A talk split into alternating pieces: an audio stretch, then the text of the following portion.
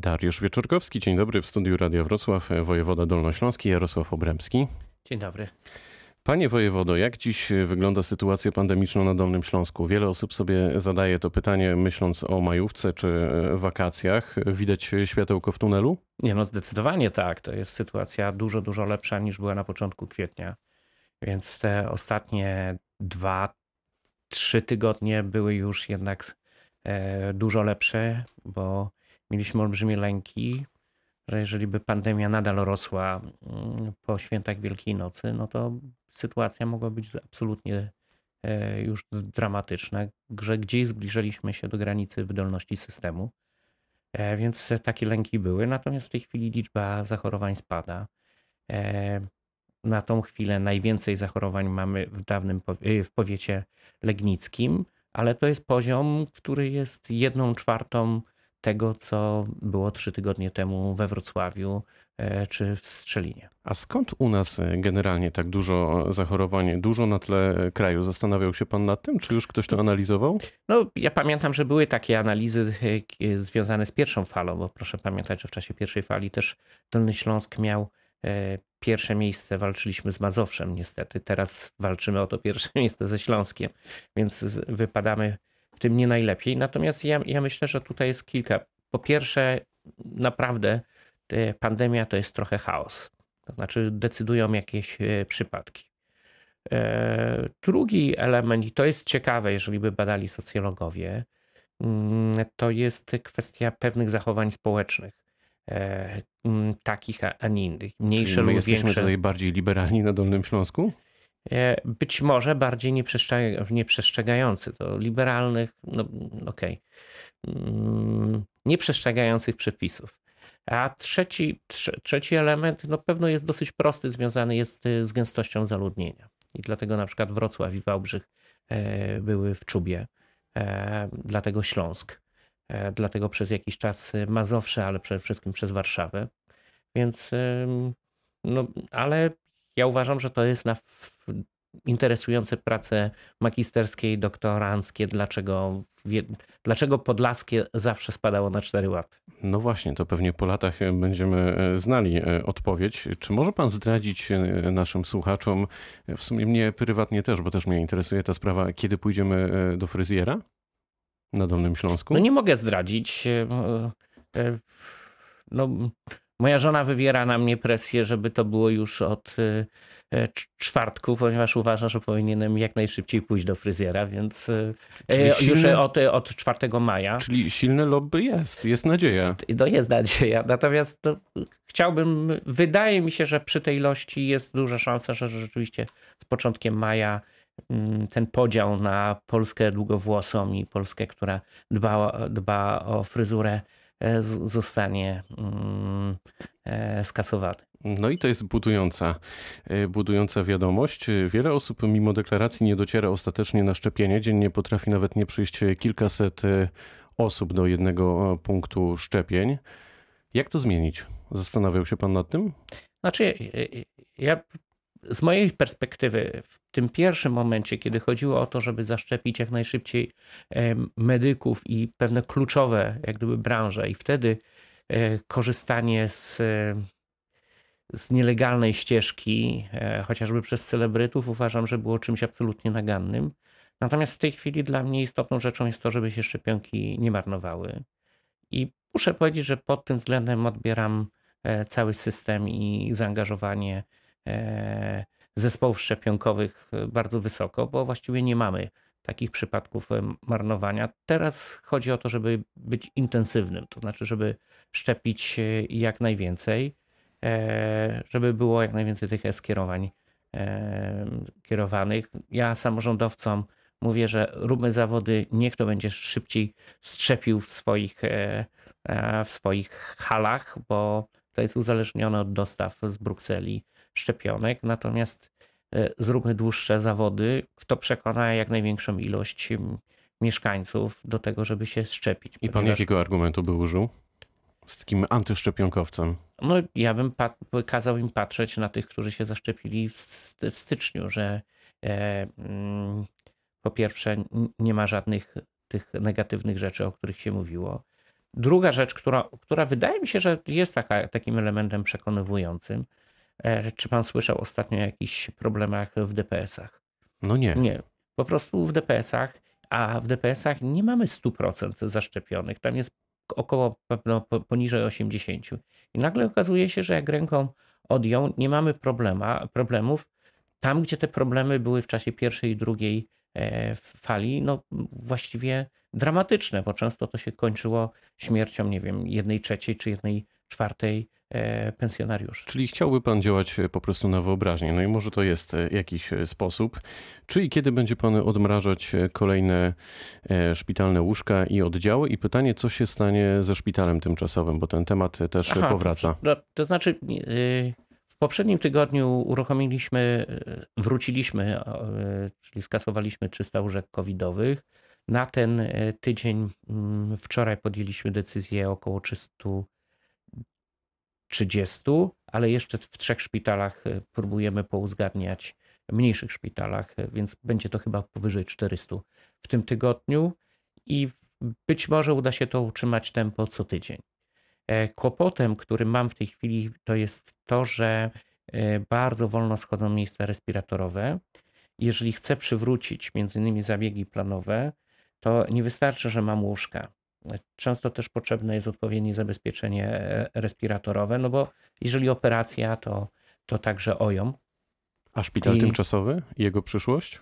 A, a szpital tymczasowy, no on w tej chwili jest dla mnie bardzo istotnym buforem. To znaczy, że pewnym momencie, jeżeli będziemy dążyć do białych szpitali, a, a dążymy, to e, być, chcemy unikać e, generalnie transportu pacjentów, ale być może w jakichś niewielkich ilościach będziemy transportować i szpital przyjmuje, tak jak przyjmował szpital tymczasowy tych pacjentów, gdzie już podłączenie w starych szpitalach do high flowu nie było możliwe ze względu na ciśnienie tlenowe, no to jednak ta wydolność tlenowa tego szpitala była bardzo duża. Ale zakładam, co, że... co, robimy, co robimy dalej? No wczoraj rozmawiałem z panem rektorem Ponikowskim, żeby tam też było takie centrum e, postcovidowe, że jeszcze trochę wentyluje się te, te, te płuca, bo jest ta możliwość. Czyli e, rehabilitacja. rehabilitacja, ale też chcę bardzo uczciwie powiedzieć, y, wydaje mi się, że ten szpital nie będzie kasowany w, na, w tym półroczu, tylko będziemy czekać na jesień, ponieważ mamy po obserwacjach indyjskich, a wiemy, że wirus indyjski już jest w Anglii,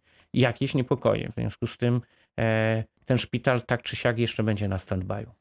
Wszystko wskazuje na to, że mimo lockdownu na Dolny Śląsk w majówkę przyjedzie wielu turystów. Czy będzie jakaś reakcja służb w tej sprawie? Będzie pan wysyłać więcej patroli policji na przykład? Będzie no, więcej trochę, kontroli trochę będziemy pojętych? kontrolować. No ja bym powiedział, akurat tutaj natura nam trochę pomaga, bo mają być deszcze. Wiem, że to może źle brzmi, bo każdy z nas marzy o tej majówce, ale, ale to być może trochę ograniczy. e, To ma plusy i minusy, tak? To znaczy też minus, że jak ktoś przyjedzie do tej szklarskiej porębie, poręby, no to będzie próbował gdzieś ten czas spędzić w pomieszczeniach zamkniętych, więc też może to być, e, to być nie, nie, nie, niebezpieczne.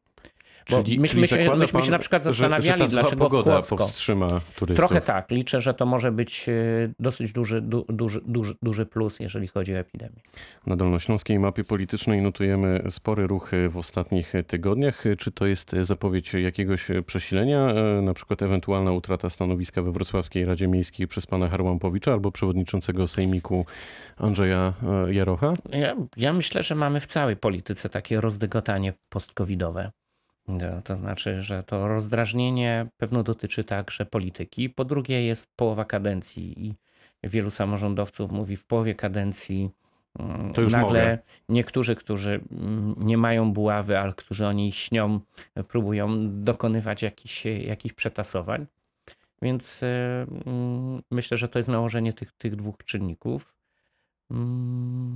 No, ciekawy czas, y, aczkolwiek wydaje mi się, że jest w tym dosyć dużo nieobliczalności, ale jakbym miał powiedzieć, to proszę dokonać także analizy porównawczej z innymi krajami, gdzie następuje bardzo mocne przetasowanie, chociażby no, być może czeka nas wielka sensacja y, w Niemczech związana z, no, z, z tym, że zieloni obejmą władzę w, w, w Nie- w Niemczech. To na pewno byłby ciekawy zwrot na mapie politycznej w sumie całej e, Europy. A czy taką buławę w plecaku nosi na przykład Jacek Sutryk? Pana zdaniem, czy on marzy o wielkiej polityce, ale nie chce jeszcze tego przyznać? E, I, i taki ruch, jak chociażby Stowarzyszenie Dolny Śląsk Wspólna Sprawa, e, to jest budowa jego zaplecza? Mm, Ja to czytam, że to jest. y, mm, Raczej bym to odbierał jako pomysł Grzegorza Schetyny i raczej jako taki ersatz w stosunku do beznadziei, która się dzieje w platformie. Czyli Grzegorz Schetyna trochę steruje Jackiem Sutrykiem, to chce pan powiedzieć? Albo nawet nie trochę, tylko wprost? Innymi samorządowcami, którzy są w tym stowarzyszeniu? Wydaje mi się, że ma bardzo duży wpływ i ma wybitne zdolności manipulacyjne. To na pewno, ale uchylam się od od odpowiedzi. No, ja bym powiedział, że dzisiaj no, zadanie dla e, pana prezydenta Sutryka jest to, żeby no, nie mieszać Rzeszowa z Wrocławiem, bo przy całym szacunku do Rzeszowa, ale uważam, że to jest coś PR-owsko e, kłopotliwego. To dobrze, że pan Jacek Sutryk e, pojechał e, do Rzeszowa?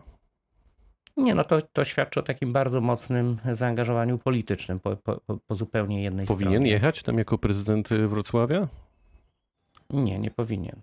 Nie, to znaczy, jeżeli mówimy w kategoriach takich zero-jedynkowych, to a, a uważam, że to jest tym bardzo mocna deklaracja e, polityczna w stosunku do, do kandydata e, opozycji. E, No ale wydaje mi się, że pan prezydent jest bardzo mocno zaangażowany. Mm, Po jednej stronie. To gdybyśmy sporu. mieli zakończyć wątek pana prezydenta Wrocławia, widzi pan za kilka lat pana prezydenta w krajowej polityce? On do tego dąży? W pana ocenie? Tak, zdecydowanie. E, Ale ja myślę, że będzie bardzo ciekawy moment, e, kiedy e, w ogóle skończą się mm, te dwie kadencje. To będzie nagle wysyp olbrzymiej ilości samorządowców, często ze zjawiskiem bardzo długiego trwania. I wydaje mi się, że część samorządowców już się do tego szykuje. Po pierwsze, a obserwowałem to mm, bezpośrednio, następuje pewne znużenie w czasie długiego trwania na, na, na stanowisku, bo już właściwie wszystko się o tym mieście wie i, i, i tak dalej. I myśli się o polityce. I chyba każdy z samorządowców, być może oprócz Szczurka w Gdyni, o, o czymś takim marzył. A teraz według mnie wszyscy samorządowcy i te jeżdżenie po Polsce to jest spowodowane tym, że i Sopot, i Gdańsk, i e, Poznań, e, i pewno Lubin, Lublin marzą o tym kroku dalej, polityka e, ogólnopolska. Czyli jak e, narkotyk. E, Wczoraj też mieliśmy ciekawy zwrot akcji na krajowej scenie politycznej, bowiem Lewica poparła rząd Zjednoczonej Prawicy, konkretnie Prawo i Sprawiedliwość w kontekście ratyfikowania Krajowego Planu Odbudowy. Był pan, no właśnie, to jest, nie wiem jak to określić, Mo, może wprost. Był pan zaskoczony tym, że Lewica dołączyła w tej sprawie? A opozycja, reszta opozycji została I trochę, tak i nie. To znaczy, mo, moje sensie? doświadczenie jest takie, że jeżeli chodzi o partnerów, y, polityków y, SLD, zwłaszcza tej warstwy trochę starszej, to e, moje całe doświadczenie, jeżeli były jakieś umowy i dogadywanie się, to to obowiązywało. I ja szczęśliwie odbieram, że SLD jeszcze funkcjonuje w dogmacie, że logika obowiązuje. To znaczy, że jeżeli oni krzyczeli na Morawieckiego, podpisuj pan w Brukseli, podpisuj, to jest szansa dla Polski, no to teraz nie, nie, nie mówią tak jak Budka odwrotnie, że e, nie, nie poprzemy, tylko jesteśmy proeuropejscy, jest taki moment, jest szansa do Polski, dla Polski i próbujemy pokazać, to są nasze atuty, to chcemy, żebyście y, nam ustąpili, żeby to był nasz wspólny sukces. Ja myślę, że to jest normalne myślenie. Trzymamy kciuki. Przede wszystkim myślę sobie po tej rozmowie e, za pana żonę, żeby mocno pana dopingowała w sprawie tego e, fryzjera i będziemy obserwować, e, jak wyszło już pewnie na dniach. Gościem rozmowy Dnia Radia Wrocław był wojewoda dolnośląski Jarosław Obremski. Bardzo dziękuję za to spotkanie. Następny raz przychodzę w, już z dobrą fryzurą. No i na to liczymy, pytał Dariusz Wieczorkowski. Dobrego dnia.